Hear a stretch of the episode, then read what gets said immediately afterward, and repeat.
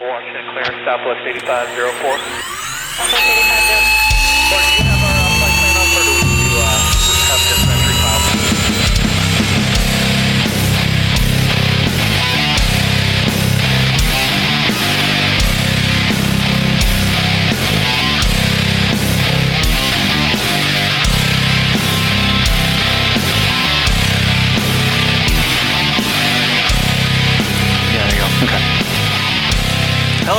Hello and welcome to Telerotor RC. This is episode 17 titled Competition Revisited.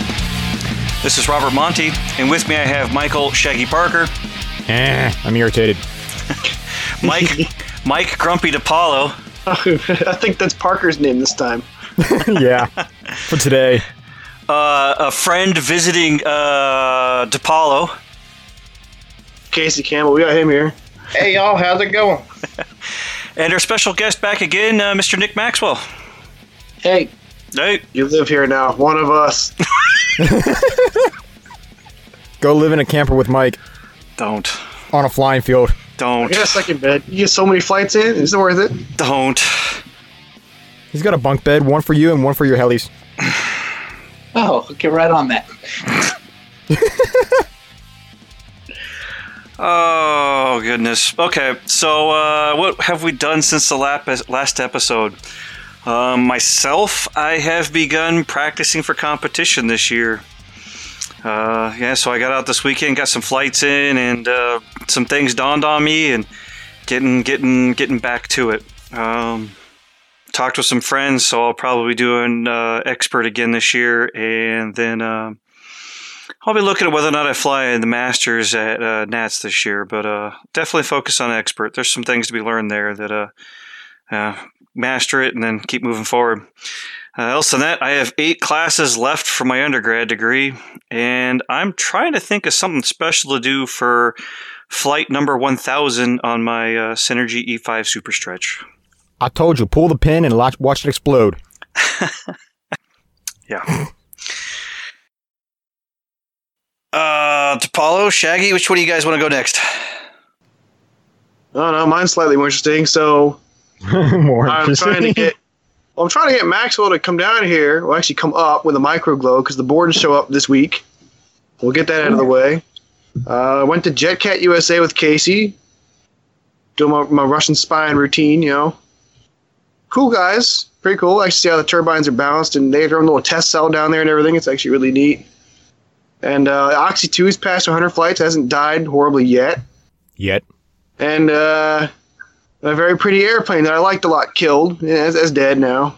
I can't believe you smashed that plane. I loved it. It was flew great. Most anticlimactic smash. I'm very upset with that. Just like the dolphin. Just like the well, Yeah, the motor one turned it. yeah, yeah. The motor dies, get it down to the ground, and then pff, dead. So Maxwell will probably appreciate it, but uh, those carports. You ever been trying to hover in front of a building or something else, and the wind's at your back going over the building? You start Oh, getting yeah. vor- yeah, you get vorti- vortices and stuff. Well, yeah, I learned that the hard way. It messes with airplanes worse than helis. yeah, I'm sure. Lat. Yeah. I think Mike's just too technical in nature, and he's found an excuse he's going to go with. I mean, to be fair, I'm the root cause of that because I was screwing with the motor all day, and I must have done something because Oh yes, you're truly Whoops. getting your old planker on. Spend all day with the engine only to have it cut off. To the lawnmower shop to get carburetor rebuild kits. yeah. I mean, Um, hold, hold on. Can I do the old man planker thing? If I, I can't blame the radio, or I can blame the radio, and then I can blame the wind. And if I can't do that, I can blame what else do we got? uh, uh, uh, carburetor. Yeah, blame Oh, the yeah. carburetor. Carburetor's a good definitely one. going with the radio since that thing's a Jeti. Oh, Oh!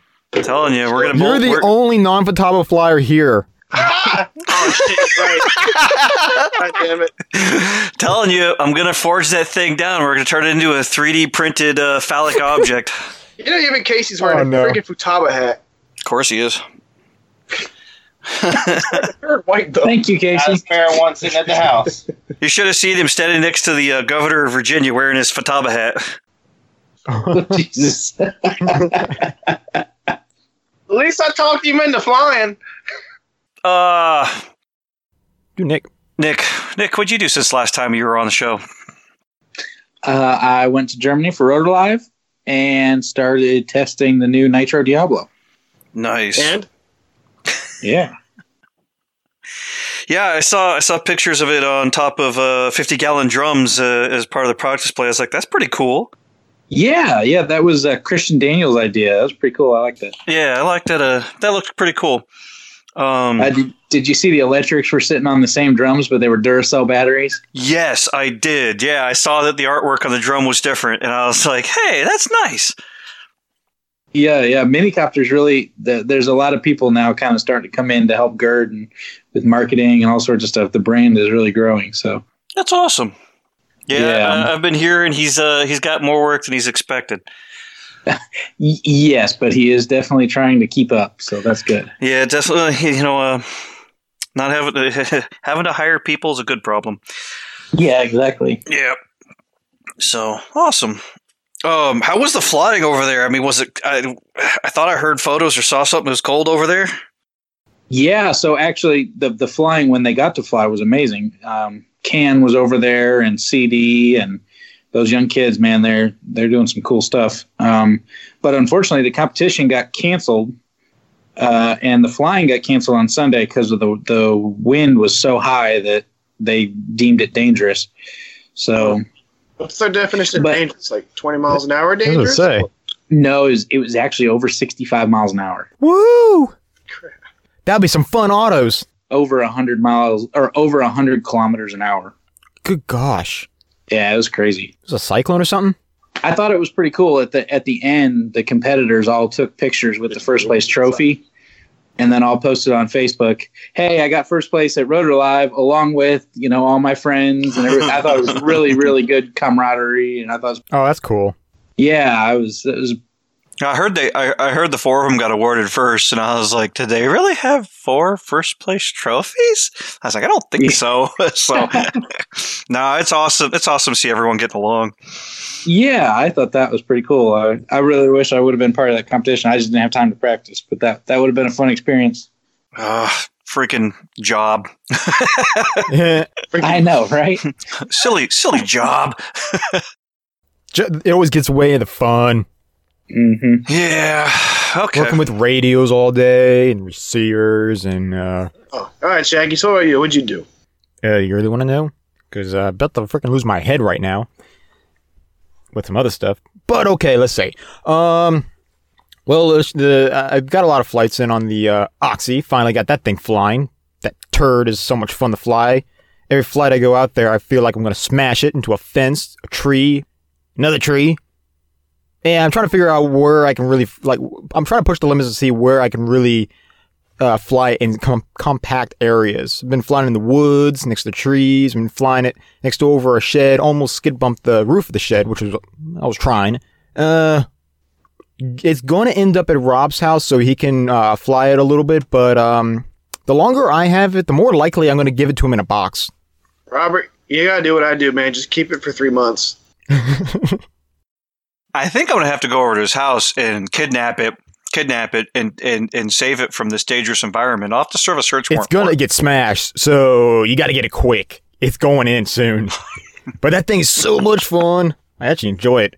So that I've been flying that around. Um, finally used my Futaba radios. That was since the last recording. I didn't use it, so I finally been using the Futaba radio. I've got two flying models on it right now. It's the E7 SE competition heli, and then my uh, Logo 600 SX. And I like the radio. I like Futaba. I that, that's all I'm gonna say. I, I I really really enjoy the radio. A lot to learn on it, but I am really enjoying it. Uh, That about three years ago. Just longer than that. yeah. so I've since then have got other models, um, getting receivers for those, and uh, so hopefully I'm slowly converting everything over. Um, and then this week, I've spent more money than I have ever spent in my whole entire life in a week. Really? Yeah. So I paid off my truck. So now I own that thing. And then I just dropped dropped a uh, another big price tag and got a jet. Literally just brought it home today. And uh, then I got to buy like two Hobby Wing 130 amp HV ESCs. That's not with good. a back. Oh no. Better get it back on that thing. I swear to God, I see a receiver pack. I'm Oh, gonna throw it in the woods. Uh, not this again. I haven't, I haven't heard this meme. What is it? What, what are you asking? Oh, dude, this was all last night. I was talking to Rob, and I'm gonna get to because I want to make those two those two E7s identical. So like I'll have a backup competition model. Uh, so everything is everything has it's, it has the same right now. So I'm gonna get rid of the Castle ESCs and get Hobby Wings, but uh, I want to get two Hobby Wings, so there'll be one for each model. But where I'm thinking I'm made out of money and I could spend an extra hundred dollars each ESC to get one with a BEC built in. Hey, Nick, Yeah. Oh no. which do you get for your electric model? An ESC with a BEC or without a BEC? With Don't you fly Castle? No, I'm I'm all Scorpion now. Oh, you do all Scorpion now. Okay. Yep. And the BEC in that thing, that's been a lifesaver a couple times. That thing flies good. Yeah. Damn you, Rob. Damn you, Nick. Stop messing around with receiver packs, man. Packs are made by good quality manufacturers. They're not having failures every second. Ah, it's not the failure. It's just ease ease of use for me.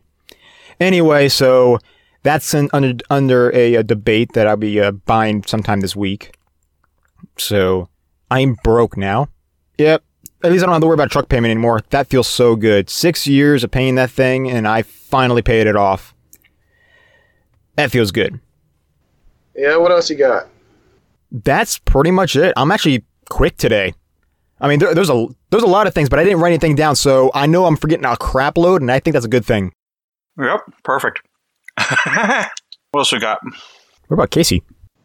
Hey, what'd you do last time for the, la- about the last week or so? RC crap. Uh, well, I've been at the flying field. We uh, last weekend we ended up You doing. live there. Yeah, I do live here. We ended up doing pavement on the road coming in. So now we have asphalt instead of mud. No more mud down. Yeah. So trying to improve the field and get everything ready for our Huck Fest and the Spring Fling coming up. You're gonna be there, Nick. Come on. Want that micro glow, don't you? Yeah, he's gonna he's gonna hang Yes. that, that, that he's gonna hang that U glow uh, on the end of a of a fishing pole and just dangle it and just. It'll be let- hanging off the flight pole flag, man. Uh, so what what are the dates again? Just so I can clarify, and so everybody listening knows. it starts May 1st through 5th. First through fifth. Okay. Yep. You're gonna hate me. There's this big RC drift competition that weekend. We would definitely appreciate that one. You chose drift car at Maxwell, I'd have to disown you. That's all all new, kind of low. No, those are cool. Drift car. I mean, they're cool. So this is at a big. It's at one of the uh, DR1 or Drift One racing things. They're going to allow RC drifters to come. That'll be pretty interesting 'cause that's Nice. all on asphalt, right? Uh, the well, the RC ones are on like P tile, so it's real like plastic tile stuff is real slippy. Pete, But, uh, you mean like is that like the uh that what is it that that uh, jigsaw puzzle type stuff you see at floor sometimes or something else? Uh, it's like cafeteria floor. Cafeteria floor. All right, I got you. Like That if you, go not- back, if you think about your high school cafeteria floor, that's pretty much it. Linoleum. Yeah. But the the real cars, yeah, asphalt. Yeah, because one of my uh, actual Joe Reyes has been trying to talk me in and buying one of them RC buggy crawlers. Oh yeah, he's been getting me too. Yeah, it's like That looks like fun too. Well, he's doing mini Z's too a lot. Oh yeah, those things are pretty cool. Monty's very familiar with that because one of his best buddies is like now, or was it globally ranked for mini Z's? Oh, yeah, he is. I got asphalt now we can run a car on. Oh, where's that dragster at? Oh God. That's right, 'cause- that's right. You bought that drag strip Yeah. timing thing for RC cars. The cool thing is, if we mess off on the road, it's gonna go right through your trailer. Oh shit!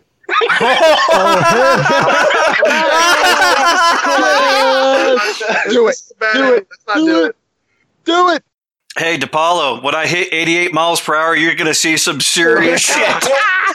The flux capacitor will energize. Oh man. And if it does, man, you're There's a wall my trailer. if it doesn't, I you're gotta hurry screwed. up my damn house. This place is too dangerous. Kidding me? We're going to do this in front of your house, yes, too. uh, Mike. Especially now that I have a jet. Oh shit!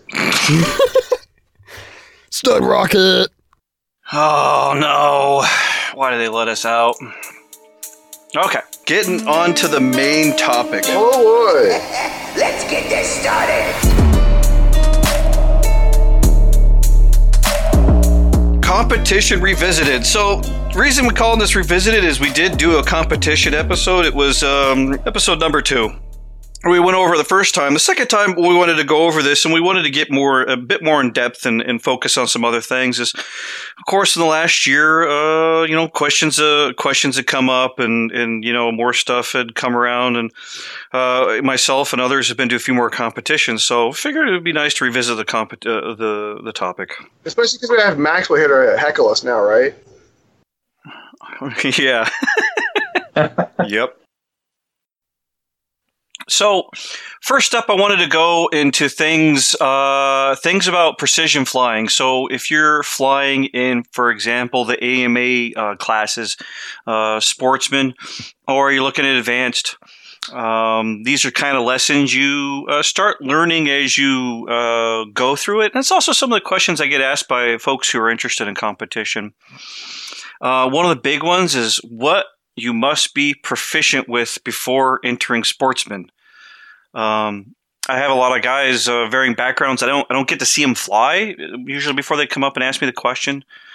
So a lot of times I tell them if they're going to enter sportsman, um, I have three items here: uh, flying in inside turns, so turning towards yourself, being proficient at that, because one of the maneuvers actually has it, and uh, we don't practice that all that often. Um, the next one is hovering side into yourself. Uh, not being afraid to hover side in, uh, approximately 29 feet away from yourself. Uh, some guys aren't comfortable with that. So being proficient at it or comfortable with it will definitely help. Um, the last one isn't something to really stop you from entering sportsman, but it will definitely help you in scoring, and that is uh, centering flying maneuvers on yourself. And what I mean by that is um, there's there's a loop and a roll, um, and a few of the other maneuvers. They they call they kind of all base themselves off of you start the, the the maneuver has to do something very specific when it's in front of you. So, for example, a loop at the bottom of the loop it should be in front of you. At the top of the loop it should be in front of you, not off to your left, not off to your right. So um, run into folks and you know they're really comfortable flying by themselves and doing doing a loop, but you ask, hey, center that loop in front of yourself. You're like, oh, I'm not comfortable with that. Get comfortable. um, anything else uh, you guys should say for proficient at entering sportsman? Get your shit flying good. You know, that's something that I.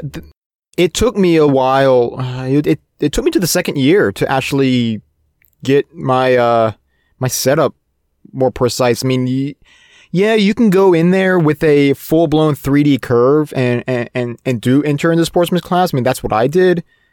But I mean, get with someone that has more advanced, you know, advanced knowledge on, you know, starting and everything like that, and, and really have them help you get your model tuned more towards, uh, you know, a competition and everything. You know, more towards, you know, your hovering and stuff like that, because you really don't want that 3D, uh, that 3D curve there. It's gonna be way too twitchy and everything. Uh, and also uh, a pitch curve. You know, you want to have, you don't want to have a linear pitch curve, honestly, for your hover maneuvers. And I found out on the second year, you know, by by adjusting that, it, it, it helps. It really helps. It keeps your model more stable. So you can do it with a 3D curve, but yeah, you're not going to really uh, do it all too terribly well, especially when the wind comes. Then you're really going to be overcorrecting. No, no, I'm serious. I'm being serious.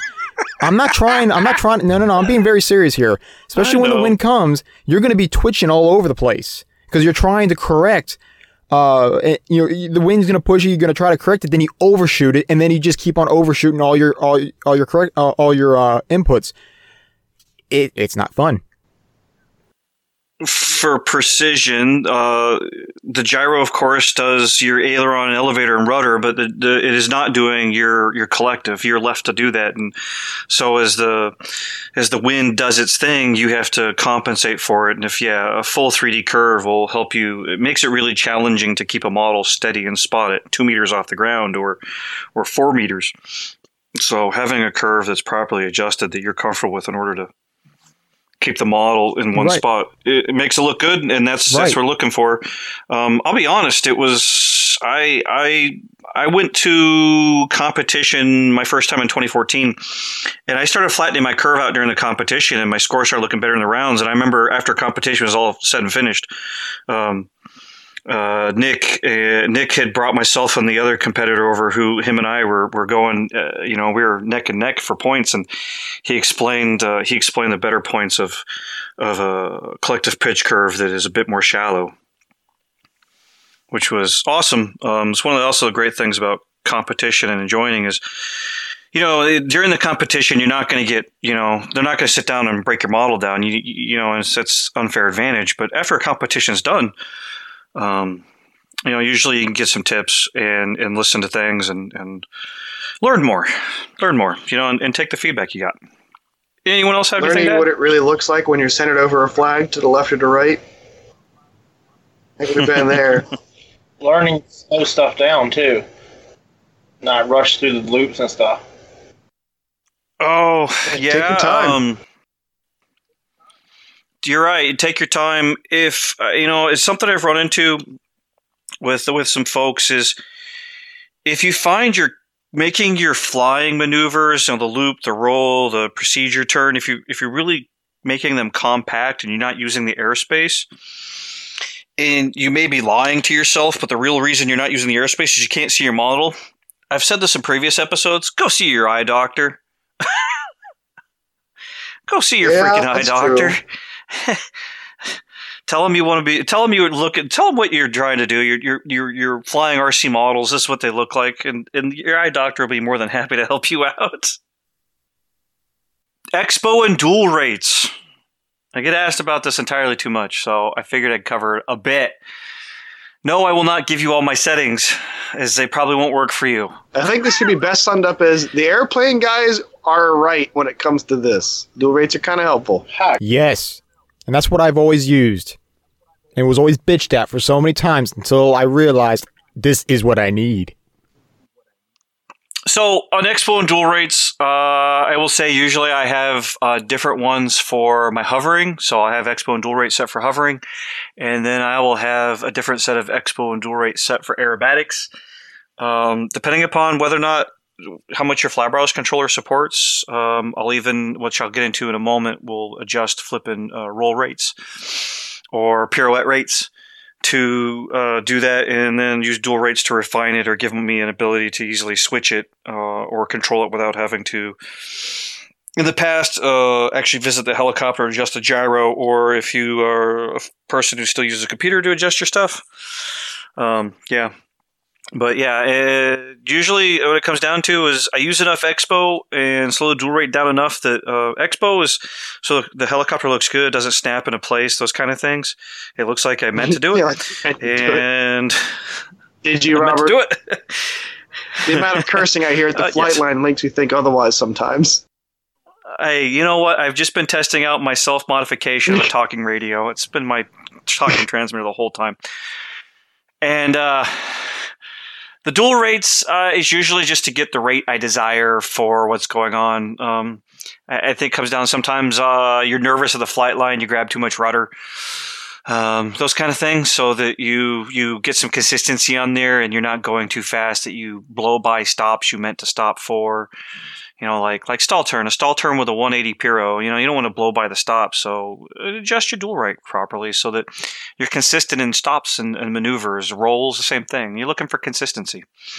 Um, you know how extreme you go. I, I'm not going to judge if you go into extreme areas. I think a lot of it's model and flybarless controller radio specific.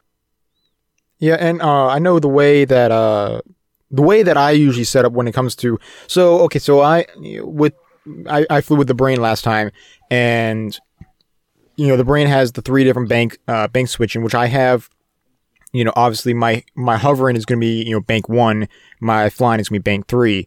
So I'll go to bank one, which has my limitations on rate, on roll rate and stuff like that. But then I also have uh, my dual rates. Uh, and of course the expo is inputted into each uh, dual rate switch and i usually have that on a three position switch and i will basically so when i go to my hover maneuver i'll go to bank one and then i'll go to all my my my lowest uh, rate, which is usually around fifty percent on the radio.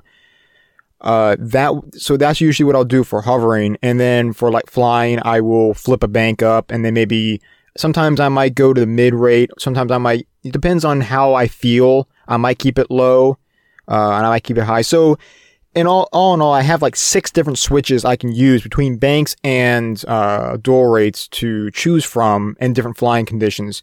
From all the way to from the slowest rotation I can get with you know the lowest dual rate as well as the lowest bank, uh, all the way to you know flipping you know 3D smack, which I'm not going to do, but I can do a higher rotation if I have 100% rate and the max you know flip and roll rate on the gyro. I, I just like having Yeah. those those uh, those features separate on separate switches. So I have I have basically have six different options to choose from. Yeah, agree. Um, I'm. I agree. You you do it a little more Yes. complicated than I do. I usually just I usually go through the Right. conditions. Um, uh, usually with practice, I you know if I find I don't have enough control of the model with wind, I will I will stop and adjust myself during practice. Um, so usually by the time I get to a competition, I've got I've got enough control. I can deal with sudden wind without having to make adjustments. Um, big adjustments. I guess next up is flip and roll rates. No, you don't need 360 degrees a second for F3C. Hey Nick, how many models have you seen in 700 class can do 360 degree flip and roll? Sustained. Only my three blader.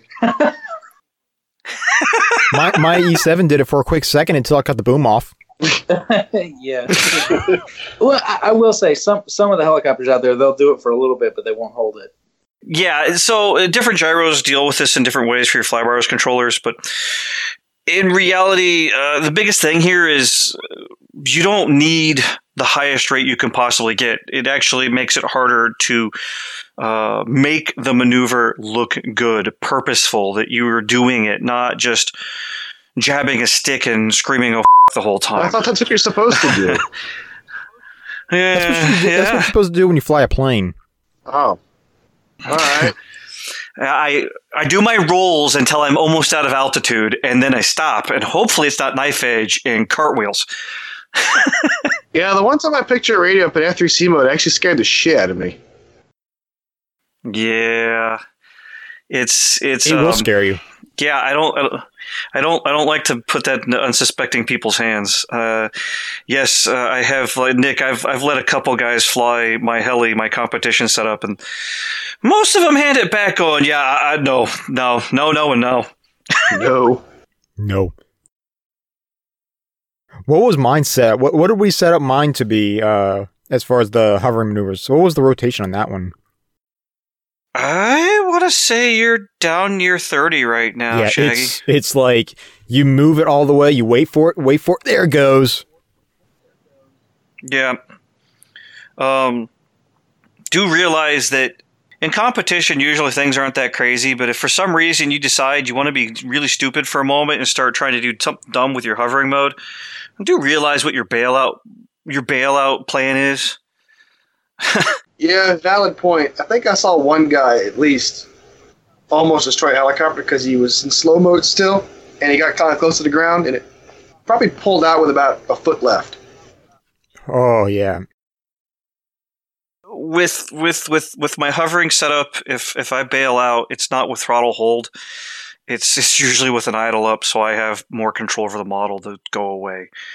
Um, but I, I say that not as in that's what you should be practicing, just more of if you hit throttle hold, and we're going to get into the next section. You have a you, you you might you might program your ability to smack a model into the ground. And we've seen that too.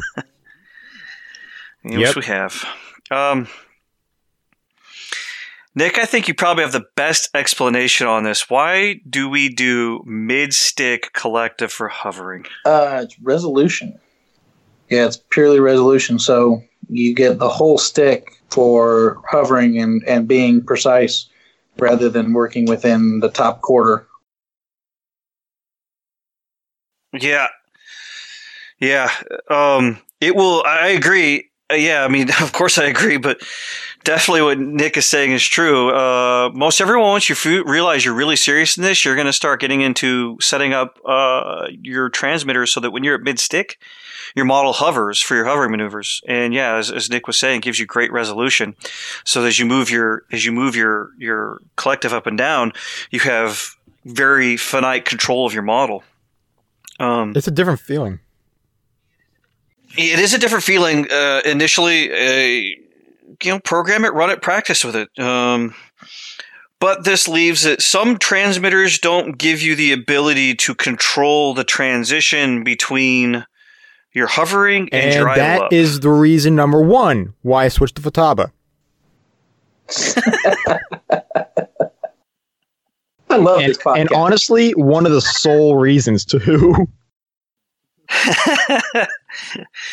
yeah, it might be a little biased towards Futaba. Uh, I'm, I'm uh, we're interviewing for people who want to fight for another transmitter. Uh, you're welcome to send me an email. I will ignore it. And uh, oh wow, wow!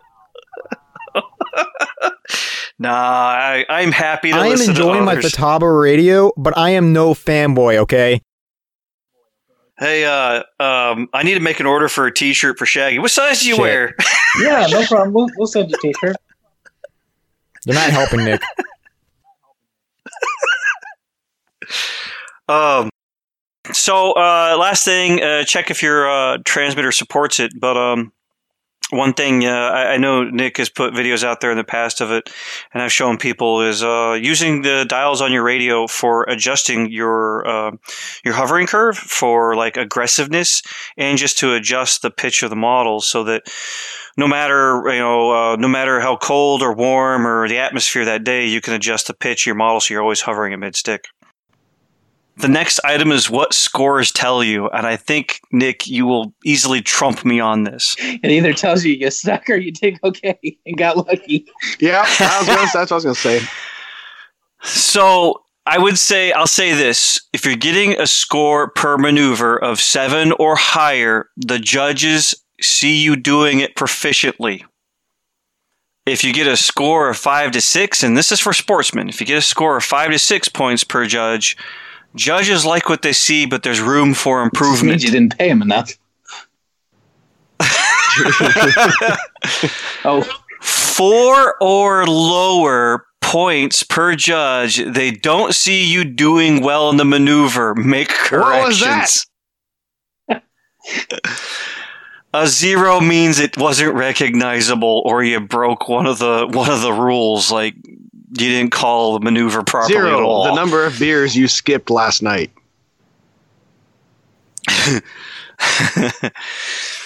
Um, so uh, after precision flying, we were talking about freestyle. So if you're interested in F3N or improving your own freestyle, if you're showing off for demos, um, two items I have here is music and use of space.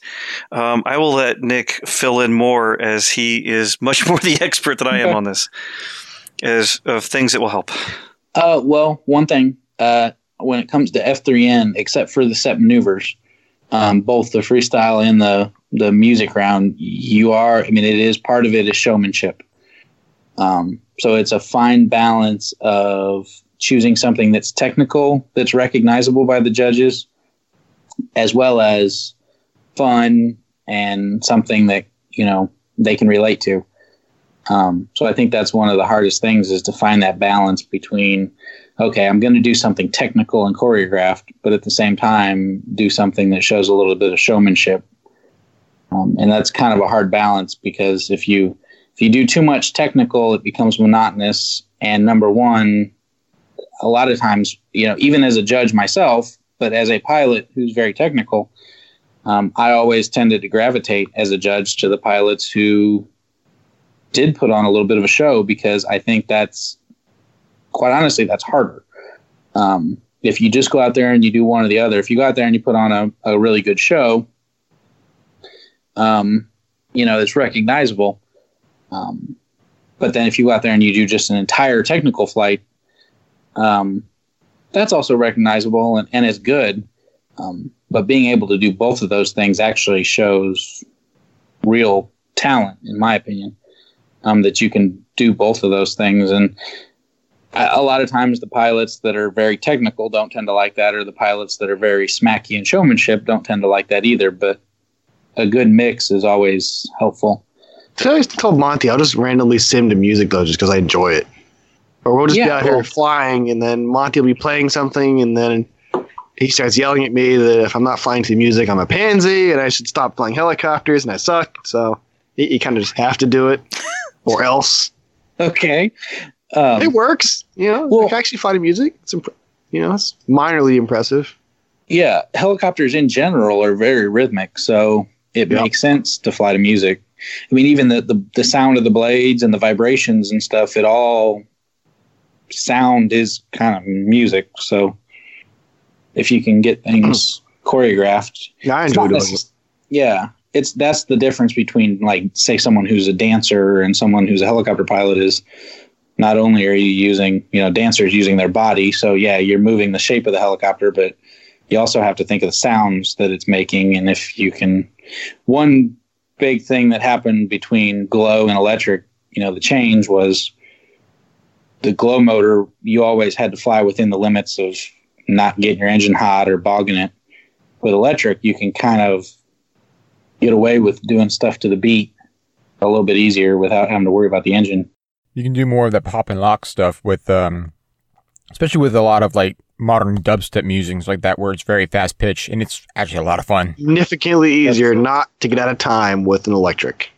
Yeah, yeah. If you need that little bit of extra, you can do it, and you don't have to worry about the repercussions because the second you unload it, it's fine again. The biggest problem was always the repercussions with the glow. Is okay, you load it, is it going to recover in time, or is it going to get hot and go lean? Mm. It's no fun. Mhm. How about use of space? So the biggest thing there is figuring out how far to fly to where things present well, but but not too far to where it looks like you're off into the, the space station.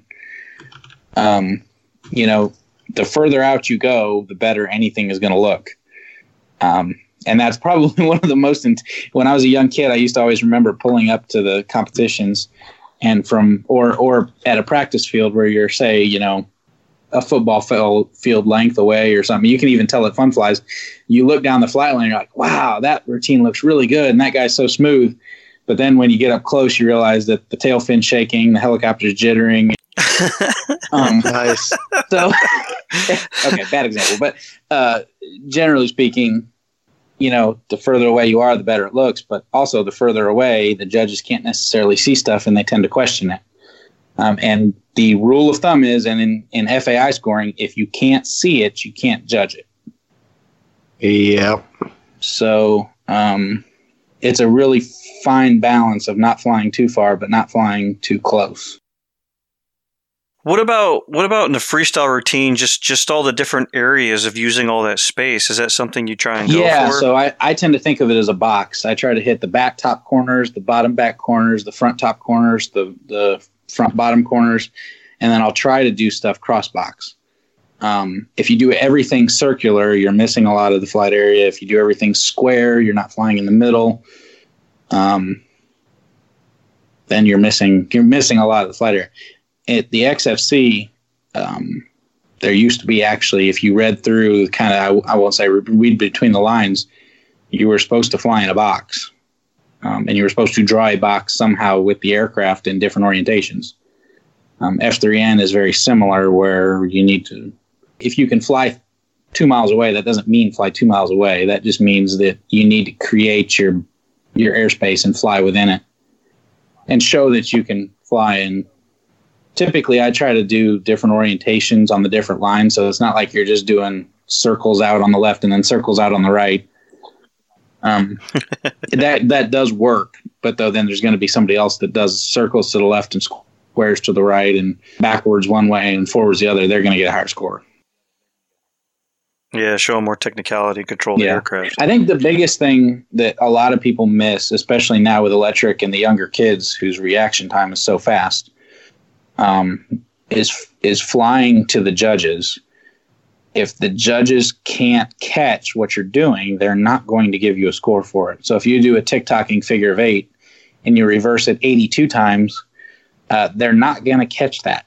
You can you can do the same thing reversing eight times, and is it technically harder? I don't know. I mean, I, I tend to think if you can do it eight times, you can do it eighty-two times. It just happens faster. Um, if you can do it eight times and execute it better, the judges will catch every time, and then you can also execute it better. The man's got a point. Yes. Comes to judges because I know I even screwed a maneuver up and I caught it, and they didn't catch it, and I I was like, yeah, you might as well just zero that out. That was wrong. Yeah, I, I, I know. There's been times where everyone it was it was kind of like a conversation we were having earlier. Uh, you know, a perfectly symmetrical face just throws our brains off, and sometimes as a judge, you'll be sitting there going, "What the." Was that right or wrong? Something was that wasn't right, but you can't call. You can't. It happens so fast, you can't call. it and we don't have cameras for instant replay NFL style. Mm-hmm. Maybe we should do that. I'll have to bring a fancy camera next year. That that Oh, is also one skill set is figuring out how to hide your mistakes. That's perfectly legal. Now, if you do the maneuver backwards, no, you should be a good sport and say, "Look, I did this wrong. Give me a zero. You make a good point, Nick, because one of the years I, I flew F3N, I was doing in my freestyle, I was doing a, a backwards Cuban 8, and at the top of at the top of the loop, my tail blew 90 degrees. The judges didn't think anything of it until they heard me scream out, "Oh, f-! and then they realized, well, he didn't mean to do that. And five. Downgrade. Whoops. Should have stayed quiet, Monty. In that case, technically, that's not a zero because you didn't really. It's a, it's 180 degrees is the is the limit. So technically, you shouldn't zero that. It should be a severe downgrade. Yeah, it was during a freestyle round, so it was really it was it was just like eh, it's a little. Oh bit yeah, of a then they don't even know. If you if you do it in a freestyle round, you don't Yeah. know. And that's I yeah, I yelled out loud, loud enough for them to know. and and part of that is you know some of the top pilots may see each other fly so much that they go oh i know that guy just made a mistake but the judges they don't see them fly as much so they don't know that's a mistake and so part of the skill set of the pilot is to hide their mistake um it's yeah. it's Agree. like an ice skater i mean it's just like ice skating and gymnastics i think probably i think i'm probably going to regret telling this on public but the i really like watching like women's artistic gymnastics um, not only because some of them are hot but because they the routines and what they're doing is very much related to what we're doing It's funny you Um, mention that Yeah. because the one time I went and flew my first nitro in front of an engineer buddy of mine at NASA, hmm he's like, "It looks like choreographed ice skating is what you're doing." yeah hmm yeah And I was Yeah, like, you know- yeah, that's, that's kind of a good point. I know what you mean about that. Like I love watching the Olympics when it comes to stuff like that because you know it's it's it relates a little bit. It does. It a- it absolutely relates a little bit. It really relates a lot. Same thing. Um, when I was younger, uh, I used to always watch MTV. Used to have that dance competition. I think what, what was it? So you think you can dance or Oh, whatever yeah. the, whatever the hip hop one was. Oh, there's one going on right now. Oh, what is it called? There's a new. There's one that's currently going. I was I watched it last night actually, and these guys. Goddamn hipster. uh, well, these I'm just saying these these these these guys were doing like uh they were breakdancing, but they were s- they were young kids too, and they were so in sync. It was just amazing. Mm-hmm. Yeah. Yeah, I, I would uh, just like everyone else. Yeah, the, the probably the easiest way to explain this to like coworkers or someone is it is a lot like a, a choreographed uh, ice skating round where you may be doing freestyle or you know they tell you, hey, here's the maneuvers you have to hit, get it done during Mhm. your time. Um, and yeah, just like just like uh, acting, ice skating, a lot of those things is the show must continue. You can't stop in the middle of it. You need to you need to make it. You got to flow with it and go with it and get back. And you know, if you get behind on some of your, I've seen guys get behind on some of their music and they got to skip something and get back in Mhm. with it.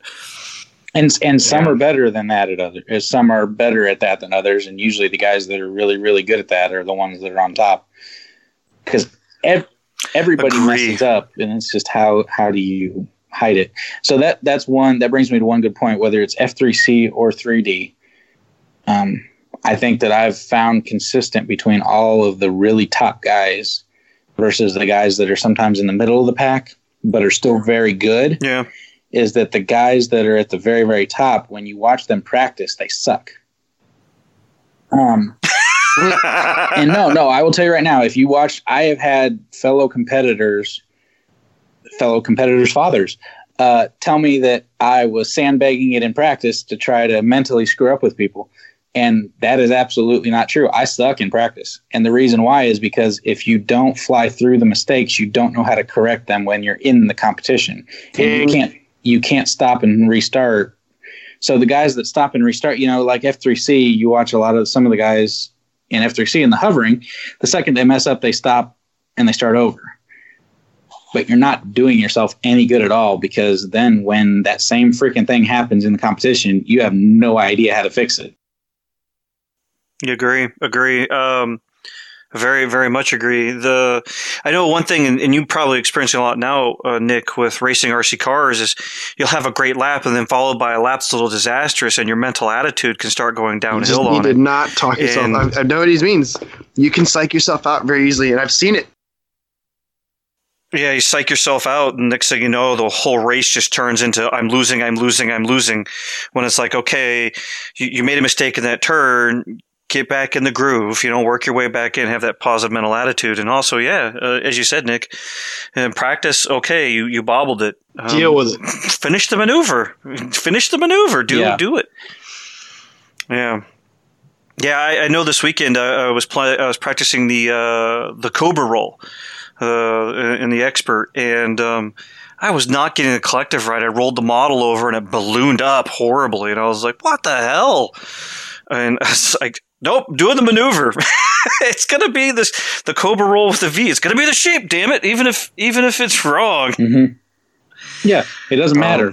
and who cares who's watching? It's practice. It's practice.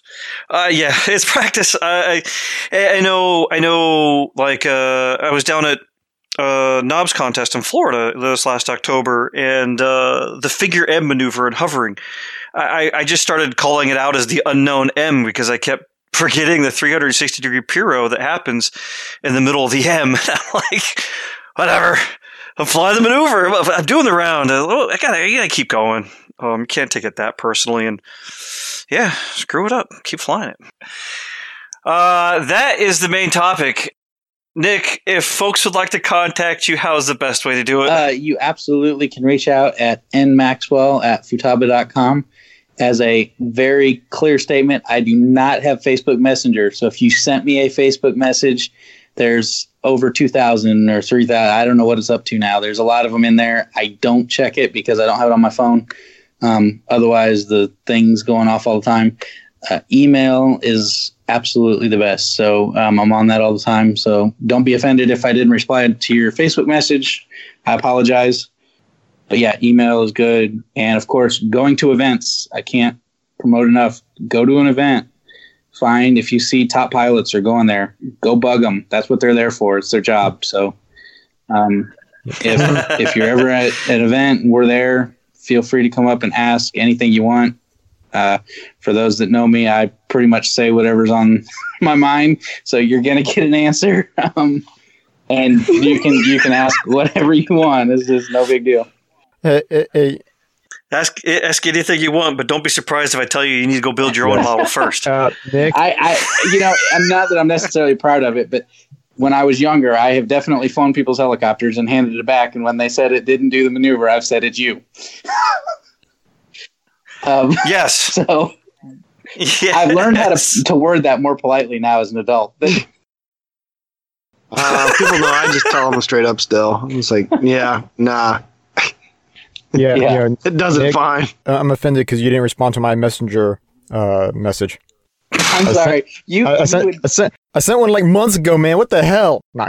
you would you would never believe how many people get so pissed off because I don't reply to them on Facebook, and I'm like, I don't have it. you don't have it, yeah. Yeah. I would talk to you all day long if you it's just it's too hard to keep track of so many different accounts because then you're emailing Yep. somebody and okay, I talked to I talked to you three months ago and you said this. Well, my opinion changes a lot on setup and stuff like that based off helicopter product. I mean, it's different. And so I like to keep it all in one big string so that way if you know, you can at least I can validate. Hey, yeah, I told you that six months ago, but I found it does this, so now I do this. Um, if you have 80 different platforms, you can't ever consistently give somebody good information. I, at least I think. I agree much, very much. I know we got that. We've talked about it before about how Facebook just uh, constantly takes good information and tosses the bottom of the feed, and then it becomes impossible to find. So you get you get your forums, you get you know email, um, find people in person and talk with them. Yeah. So and that is Definitely. that is one Yeah. big thing now working and doing what I do with Futaba. Um, I feel for our techs, and and I do the helicopter tech support through Futaba now. Um, it goes straight to my extension if you call up and dial. Uh, I think it's extension three for helicopters. Anyways, my extension's four one five too. If anybody ever wants to call Futaba. Um, your signature, your signature. If you email and get a response back from Nick, you'll likely have his phone number to reach him at his yes, desk. that too. Um, but I Yeah. will say this: it is incredibly difficult sometimes to diagnose some stuff over the phone. So if, if Oh, you can yeah. if you can Yes. make it to an event and you can see a top pilot in person, and and one other thing too is, you know, it doesn't matter which guy you're talking to. If they're a top pilot, they've got it working for them. So they're giving you valid information. It's just a matter of following all of their details to make it work. So ask anybody and they'll probably get you sorted. Uh, yeah, fully. Uh, yeah, I definitely agree. I know Nick, uh, you and I and Ben have, have. I remember I was working with a customer recently, and what they don't realize is they may be working with. You know, you may be working with a team pilot, but you, you're. Uh, sometimes you may have the support of all the Futaba behind that person getting you your Mhm. answers. Yep. Um, because situations situations can get a little crazy sometimes, and it's like ah, I need to ask some need to ask some support just more on this. Yeah, so it's it's never and and I will say that too. If somebody if a top pilot says I don't know, let me find out. They'll probably find out for you. Yeah, that's a good thing. They're not blowing smoke up your butt if you're. No, no. I, I'll generally I'll generally talk to talk to other friends about. Have you seen this? Um, and and you go, oh yeah, I did. Quick answer, help. More learnings occurred, and the customer's happy. Mhm. Um, not to go too far into that. Uh, definitely on events. Uh, I need to get the RCHO event on here for the spring. I know it's in Bowl. April. Um, yeah, the Super Bowl. Uh, Heli Spring Fling in Fredericksburg. Uh, I know the podcast us folks will be there May 1st through 5th. Heli Domination in Virginia, May 17th through 19th. Uh, Dragonfly down in North Carolina, June 21st through 23rd. The Mid Atlantic Heli Championships, I am running that one in North Carolina this year, June 20 through to 29th. And for those wondering, I am doing both F3N and F3C classes. So if you want to come out there and fly to music, bring it. Um, happy for new people to come to that event. Uh, AMA Heli Nationals, uh, that is July 20th through the 23rd in, in uh, Muncie, Indiana. Directly followed by uh, the IRCHA Jamboree, July 24th through the 28th. Um, then Fall Heli Mowdown, September 27th through the 29th, and Heli Extravaganza, October 9th through the 13th. RCH, RCHN Um, dates are still TBA. Yep. Uh, any events you know you're going to, if people can Uh, find yeah, you, the Nick? Huntsville event, April 26th to the 28th. Yep. Um, I know I've been talking to friends. They want to know if I'm going. Well, and I will tell you right now, I, if you are nearby and you're in striking distance, I would suggest it. So the first public debut of the new Diabolo minicopter Nitro 90 size will be there, and there's going to be I can't say much now. There's going to be something fairly cool from Futaba that will be the first public display there too. Damn it! Do I gotta Now you gotta go. Go. It'll When be worth, that? It'll be it'll be worth it to go to uh, see those two products in person. I think. All right, Monty, let's go. Yeah. Um, also, as a follow up, uh, we keep all this stuff on a heli calendar. It's in our Google Drive, and the link is on our Facebook page. It is uh, linked towards the top of our Facebook page as a as a sticky item, so you can find the calendar. Um, we do list the events we're going to, and then I have a separate list of events friends tell us about where I list their event too. Um, just because, yeah, get to the events. Uh, good people are there, happy to help, and uh, you know what? You're generally going to have fun, even if you uh, even if you just shut up and stand there. You're probably still going to have fun watching watching all the flying and and and everything. And even when it rains, it's still fun. And ev- and even when it rains, that's how you end up with the mow down becoming the mud down. And uh, people still make memories as they drive to Walmart together and buy boots.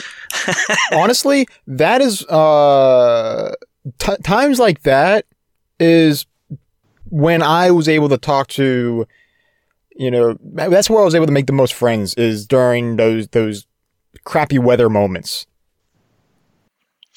The only thing I'll say is if you bring a camper to an event and the weather is bad, get the hell out of your camper and go find the rest of the people Yeah, don't be a hiding. dick. So many people do that. They just disappear in the campers, and Monty and I are just standing out there like, well, time to shoot at a boat and fly helicopters because everyone Wait, else wait, is gone. whoa, hold up. hold up. You are one big ass hypocrite. What? What are you saying? Listen to what you just said. Yeah, Spring fling, IRCHA, where were you? fixing things. In a trailer. developing something. That was different. That was Not in Spring Fling. Not in Spring Fling. One time he one, one time he was developing something. The other time he was practicing his finger maneuvers. oh. And Uh oh. this guy. he might have been checking out a clam. And and uh, I have no idea about a third. Well, yeah, wait. The third was. When was the third? Exactly. I wasn't a part of the third. Thank God. All I gotta say is, if the weather's inclement, go find a dry spot outside and go hang out with everyone Yes, and have some Just fun. talk. Make this hobby better. Make make it make you know come out and have fun. Uh, thank you all listeners and uh, happy flying. See you Yeah. out the field. Bye. Bye. Thanks for listening, everybody. Cool. Go fly jet.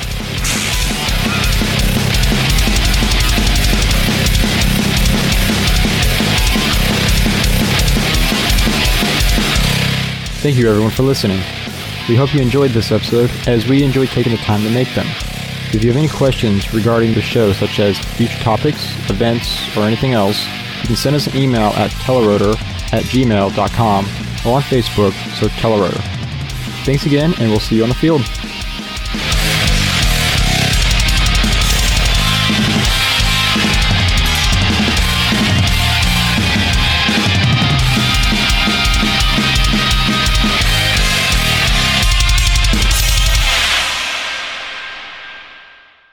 Welcome to the bloopers for this episode. We recommend you listen to them in private as the audio is loud and the subject matter a bit sophomoric. Enjoy. Please tell me you can hear me. Yes, we can hear you. It's about freaking time! I hate Skype! Damn it, Robert. Screw you, Rob. I'm blaming you. By the way, hi, Nick, but screw you, Rob! Hi.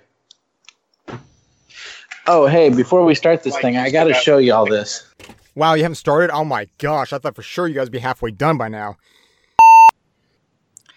Okay. Mobile 1, opening. Dude, that old flip phone had a voice thing. No shit. Would you two shut up? Hold on, it was cool. Casey's very phone was talking exciting. to his ass. I swear. Uh, you know what? It doesn't matter. I can talk over the top of them on my own. I'm, I am on my own channel. Uh, um, I'll mute your channel anyways. Yeah. You doing the digger flip? oh man, I freaking digger. He could have used some glasses th- this last weekend, man. Yeah, When's he celebrating 60? Oh, you already yeah, did. yeah. He's already past sixty. Trying to celebrate where the tree at. Yeah. so, so a little bit of backstory, Nick. Um, Oh, you been in the field, so you remember off to the right. There's those trees No, there, well, right? All right, so the, Yeah. the tree that Nick got is actual. That's the one Digger put the jet in. That one's cut down. now. So, so they, they cut the tree down because Digger put a Viper jet through it.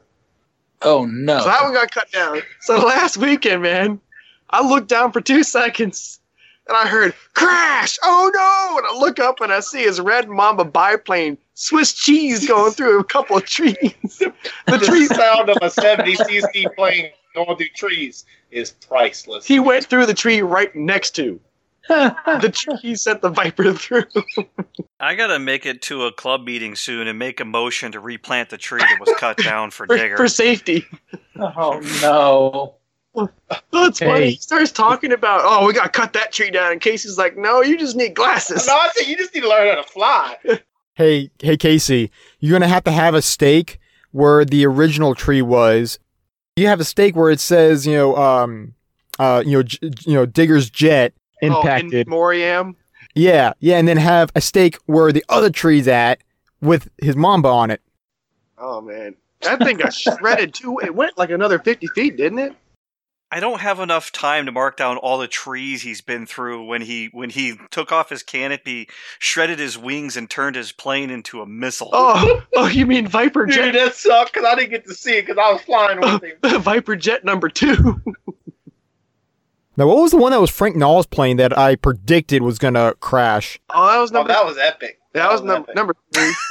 Viper Jet number three. Yeah. remember, the first time I met Digger, I was the only one that had fire gloves that could pick up the turbine out of the field because it was hot.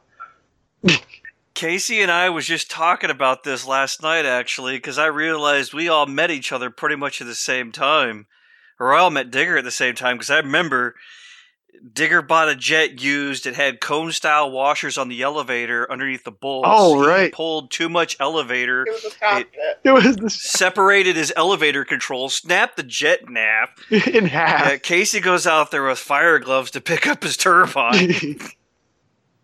oh, there was also wait. that one at the Warbird event where he pulled too hard on the elevator and snapped Oh the yeah, wings the right off. reaction. Oh, that was priceless. The reaction was good too. That's the one where Oh. it was still going and it it was spinning Yeah, too. The little Yeah. pickup bed on my side by side, you can fit a seven foot wide jet in there when it's all in little pieces. Oh yeah, I got pictures of that. fit. Garbage bag size for for convenience. So that's that's what is that four or five jets right there? Oh, he's done more than that. Uh, Timmy was telling me stories about how he put one down in uh, in Baltimore, where the fire department they spent that day getting practice putting out a swamp fire. Yeah, he had 13 fire trucks come to his uh, RC incident. Dang. Maxwell, if you're if you're out here, man, you got to tell him to get his nitro or something out and t- tell him to throw down. no, no, you know what? I'm going to bring the best up of all for this conversation. Here we go. Justin with his Jeti flying the jet that has what was it? Uh, Oh. thrust direction. Oh, Yes. the, the rookie jet. Yeah, the Yeah. rookie jet. Yeah, and he flipped. He flipped every switch, and it still went in. Flat If I into the remember right, there was two Jeti guys standing out there at the runway, Oh man. flying this thing, looking back at us, goes, I don't know, but she going down. oh. You know the worst part about it too is he's messing with it, and I'm like, as he's walking out there with him, like, so you went over every switch and every other thing, right? And he's like, yep, yep, definitely. So we get out there, he's doing it, and I'm like, all right, so you gonna do this thrust vector and shit or what, man? He's like, all right, here we go, we're gonna do a flat spin. So he goes up, I hear a click, he goes into the mode, he's doing it. It's it's probably like 200 feet off the ground right now, and I'm like, and that's when I hear the first. and I look over at him. He looks kind of nervous, and I I hear, wish I had a video. and then I hear again. I'm like, all right, well that's that's three now. This is not good. And he doesn't cuss that often. You got us sitting in lawn chairs laughing right oh, now. oh yeah. So, so we're passing through 150 feet because it's a beautiful flat spin. I mean, it's dead on, not Oh, yeah. moving an inch. I've never, I've never seen anything flatter. Oh yeah, it Yeah. was a frisbee. It was legitimately a frisbee. yeah, it's beautiful flat spin. And uh, so right about 100 feet, he's like, oh, so now there's oh in here now. And I'm like, what'd you do? He's like, I don't remember what switch it is. Uh, it hit the corn. And the two Oh. Jeti guys sitting there talking about switches. Yeah. yeah, that's what happened. Ah, no. What's what's the next best one? We were visiting Quansfield. Oh, Oh, Jets that on the was ground, uh, that was a J10. Well, J well, that's the one with Quan blew his J10 up. But that same day, Brad Leninger was there with that brand new Viper, Brad. and he he runs over to Robert and I because he knows I've got a Jeti radio. I'm helping Robert put uh, new ends on his torque tube, and he's like, "Y'all, any of you know Jeti?" And I'm like, "Why?" He man doesn't know how to turn his jet off. Oh yeah, I'm holding his jet, and this joker just running, and he looks at me. Wow. I don't know how to turn it off. Oh man. And I was like, I was like, I ain't gonna hold this thing all day, man. I was like, I can start unplugging enough wires to cut a fuel pump off. She'll cut off. I will find a way to turn this jet off. Where's the axe? Oh, man. Dude, no. Hey, He's an interesting character. He, I've been yelled at for helicopters. He's crashing the pits. He's a fun guy. You know the rem- The thing that keeps on mentioning in this same conversation Hmm. is the word Jeti. Yeah, It's a trend. I think there's a trend.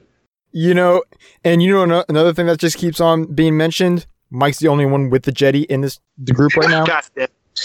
Now, don't you start. You just got that radio. You got to wait at least a year before you can talk shit on me. Uh, too late. Nope, nope, Nope. nope. He doesn't have to wait a year. He he was he's converting over from Spektrum. Ah, Hey, what'd you do I'm with not that Spektrum transmitter? Oh, I still have them. I'm I'm still keeping it for the uh the micro like the ultra micro planes and stuff. Out to the field. We'll give a ceremony to it. I still have money, this still costs money, man. I can still sell it to Mark for a couple hundred bucks, and then he'll wear out the gimbals in that one, Mark will buy it. Mark will buy it and wear out the gimbals in about two weeks. and then polish it. Hey, you guys, do you guys have Futaba Velcro yet? This Velcro? Oh, Yeah. It's in the mail. Uh, Yeah, I um, please.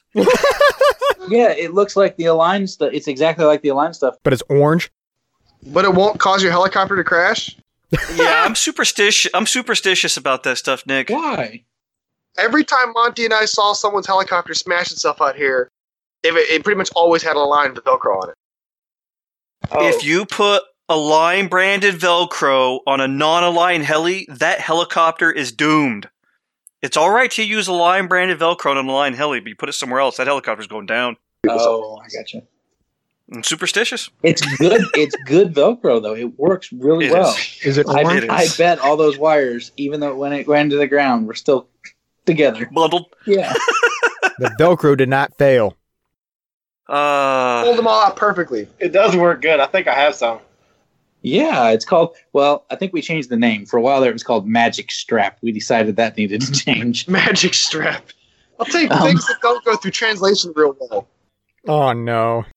And actually, it still says Magic Strap on the barcode, but our website says, uh, I think hook and loop because you can't use Velcro. That's copyrighted or Branded, patented yep. or whatever the heck it's called. Yeah. Uh, Magic strap. it's the Magic Strap. Available at these fine retailers. Next one. so I'm gonna try. So- Shaggy, you're gonna have so to put this back together. The last part I'm gonna add to this is look into your radio to see if your knobs can help you with adjustments for the aggressiveness of the curve. Too, Nick. I was thinking. Ah! aggressiveness of the curve or the gonna actual have to pitch restart angle that. of your rotor head. No, I'm on my own channel. God damn it! I You don't- guys are I- laughing. I- You're gonna I be don't- muted. I don't care, but the fact that you started getting off on that, it's just gonna sound like crap. So please restart that. Oh, and about aggressively adjusting your knob. I love that I didn't even say anything. I hadn't even laughed yet, and Max was already chuckling. And that's how I know we're soulmates. yeah, 'cause we're all why would you not call it a dial? Uh, I don't know. Oh, Uh, did he really You find leaving, it? Casey? Yeah. Yeah. Okay, I'll see y'all later. I gotta get on the tow truck. I gotta get up in an accident. See you later, Cool. Casey. Keep safe. Thanks for all your support for Futaba, Casey. Otaba. Hold the money. Oh yeah. Ooh, adjusting your cold knob. Ooh. Dial. It's a Oh, dial, dial. not a knob. Shag- Shaggy's finally aggress- getting into it, man. I love it. Oh, great. You know what? I'm gonna go to the bathroom. I, you, you, yeah. So Ben just Uh, texted me and said, "New toy for IRCHA, electric unicycle." Oh, wait. what? He's bringing an electric. I don't know. I I can't see the picture because we're on the Skype thing, but I think he actually got a unicycle. Is it one of those like skateboard things with one wheel in the middle? I have no idea. I'll have to. electric unicycle. It's probably It what was it just- is. Yeah, that was what the word said. I, I don't know if it's a Oh, joke. oh no! It's like the seat. I, I've seen it. I've seen it. It's like a seat, and then it has. It's like a little tiny seat thing. It was not really a seat. It's more like you kind of st- you squat on. I've seen them at IRCHA too before. Uh, and it and it's, it has one wheel in it. They're pretty cool. Oh, the one where you put the pole between your legs. Yes. Yes. But it has one wheel instead of those two. yeah, yeah, yeah. Oh, I have seen that one. Yeah, it's like a, it's, yeah, two pegs or two pedals on the left and the right, and it's a larger wheel. Yeah, crazy. All right, you continue. I'll be right back. Did Ben ever tell you about the time that I ran over him with a golf cart? no. Whoa! what? yeah, I want to hear this. I can wait. yeah. Don't hold year, your knob too was that- tight. It was that first year that he had one of those electric bikes. We were playing around, and he started like coming towards me. So I stopped, and then he goes, "Okay, go ahead." I hit the gas, and we both went at the same time, and I ran square over him. What?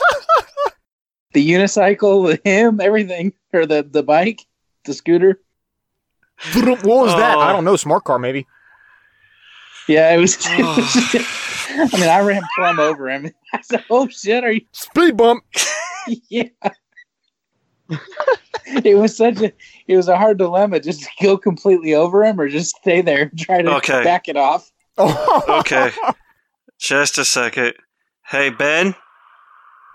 You're the freaking idiot to live up here. you got Ben Miner in here now?